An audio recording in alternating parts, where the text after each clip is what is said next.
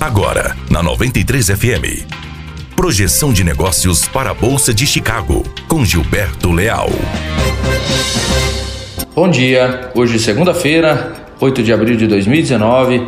Aqui Gilberto Leal e este é mais um boletim de abertura de mercado com as principais informações da Bolsa de Chicago e também a abertura de câmbio na B três, diretamente para noventa e três F M. Os ativos em Chicago iniciam a semana de forma estável, com o mercado à espera aí de novidades no âmbito da guerra comercial.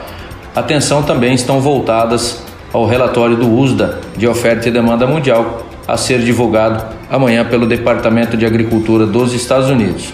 Então, soja, mercado noturno em leve alta de um vírgula cinco, contrato maio valendo nove dólares por bushel. O milho, mercado noturno em leve alta de zero vírgula vinte e cinco pontos, contrato julho valendo três dólares e setenta e um centavos de dólar por bushel. O dólar operando estável na B três, praticamente sem variação, valendo neste momento três vírgula oitenta e sete dez. Os mercados globais seguem atentos nas questões comerciais de China e Estados Unidos. Por aqui, segue a articulação política em torno do projeto da reforma da Previdência.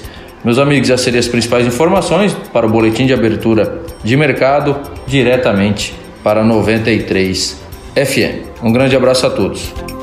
Você ouviu Projeção de Negócios para a Bolsa de Chicago com Gilberto Leal, aqui na noventa e três F M. Apoio Granel Comércio de Cereais.